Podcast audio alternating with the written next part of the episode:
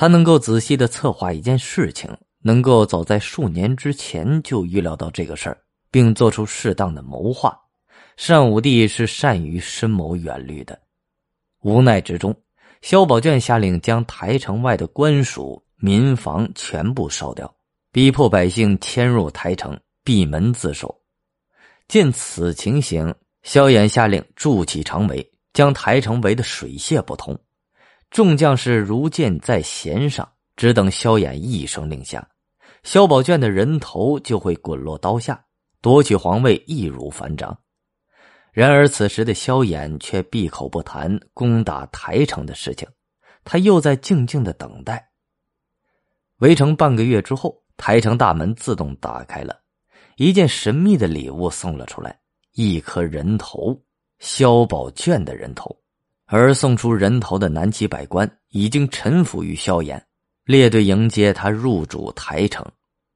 然而进入台城之后，萧衍并没有自己称帝，而是立萧宝卷的弟弟萧宝荣为新皇帝，并且在入城之后颁布大赦令，废除萧宝卷统治时期的苛捐杂税、淫刑滥役，收敛战争中的死者，医治受伤的人，社会秩序很快安定下来。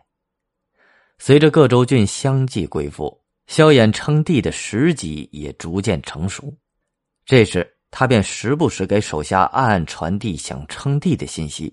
心有灵犀的手下便顺势劝说萧衍称帝，而此时的萧衍却又假意推辞，反复再三，才装作勉为其难的答应。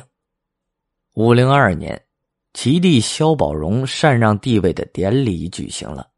萧衍在群臣顾请并献出天意文书之后，最终接受禅让，当上了皇帝，改国号为梁。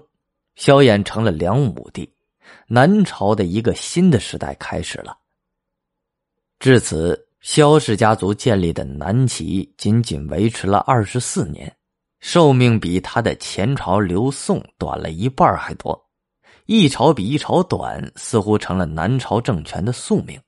而这一次，梁武帝萧衍决心要改变这一宿命。然而，梁武帝的皇位还没有坐稳，一场危机就不期而至。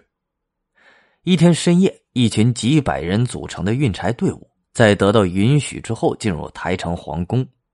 谁知运柴只是他们的幌子，想把皇宫付之一炬才是真正的目的。一片火光之中，这群人抽出丝带的大量兵器。闯入魏军府，直奔梁武帝而来。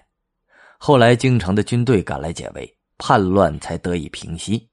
但这次叛乱让梁武帝感到隐隐的不安。这次叛乱虽然被平息，但却像导火索一样点燃了其他地方的反叛火焰。